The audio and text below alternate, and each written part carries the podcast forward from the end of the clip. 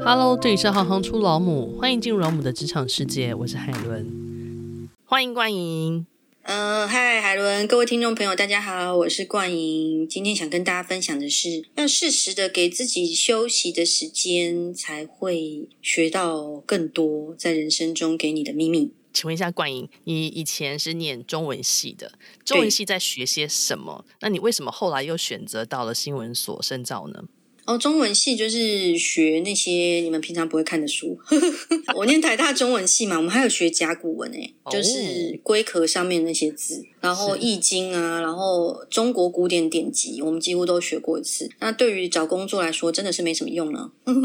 希望老师不要听到这一集。然后后来我发现，因为我很喜欢讲话，所以我的研究所就选择了一个可以讲话跟写东西合在一起的专业去念。我觉得这个选择还蛮正确的。你可不可以简单跟我们介绍一下新闻所大部分在学些什么呢？其实最近有个研究调查呢，在国外，然后大家就调查，好像是2020年的调查，然后就说，大家觉得念什么研究所最废？就美国大学生觉得念传播研究所毕业最废。那就我很这题还要回答这个问题吗？我大学的时候没有学过新闻，所以我是研究所的时候，直接学新闻采访写作。然后以及怎么拍新闻带，然后怎么做深度采访，然后怎么把一篇专题做得漂亮而且好看。但是随着我出来工作的时间变长了以后，因为现在媒体很多，然后大家的注意力也转到影片那边，所以媒体的功力好像就没有那么受到重视。但是我觉得我很庆幸，在我那个年代我还是受到了这样子专业的训练，因为我觉得采访跟写作这件事情帮助了我在未来我在职涯上跟人沟通，以及跟人应对，以及说服别人，这都是我很重要的技能之一。对，你刚好回答了我第二题。是哦，第二题是什么？我的专业技能吗？没有，就是这些学习对你的职业发展带来哪些影响，你就完美的回答了。是。那如果聊一聊你学生时期做过最荒唐的事。台大中文系有一门课叫做训诂学，它是学那个古代的音韵，但是它学的是所有语言种类的音韵，然后包括非洲语的。那堂课呢，我不知为何就是脑袋都听不过去，然后那个连修2年都没修过，然后修了第3次，好像还是60还是61分之类的。扯的就是我那时候不知道为什么不积极思考要振作这件事情，在第二次重修的时候，我大概课堂上有3/5的时间，我都在教室外面吃鸡排，然后我就想说，我那时候到底在干嘛？我怎么一直浪费我的学分费呢？那如果说有哪些事情，你觉得是在学生时期一定要试一试的吗？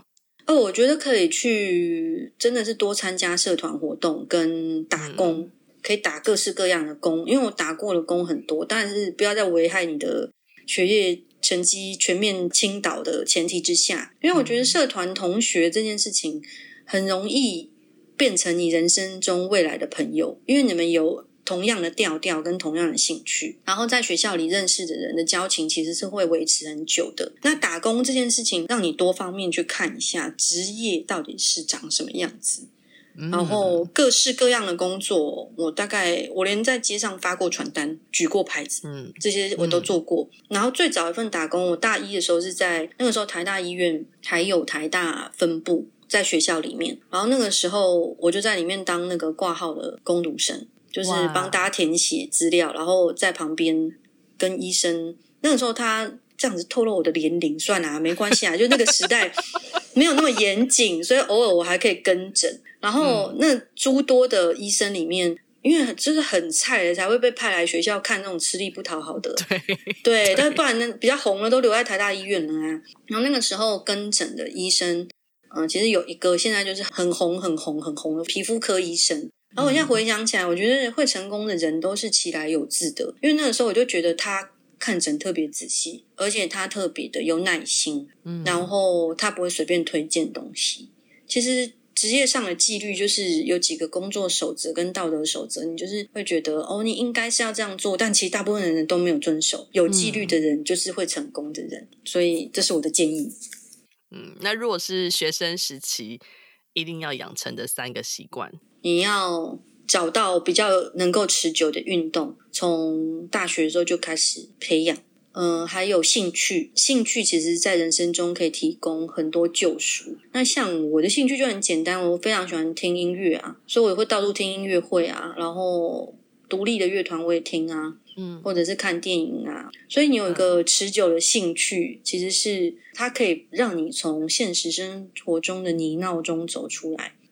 还有我觉得真的不要太晚睡，因为如果你从年轻的时候就开始晚睡的话，中年你就知道了，要培养不要太晚睡的习惯，然后早点开始存钱啊，存一点点也好，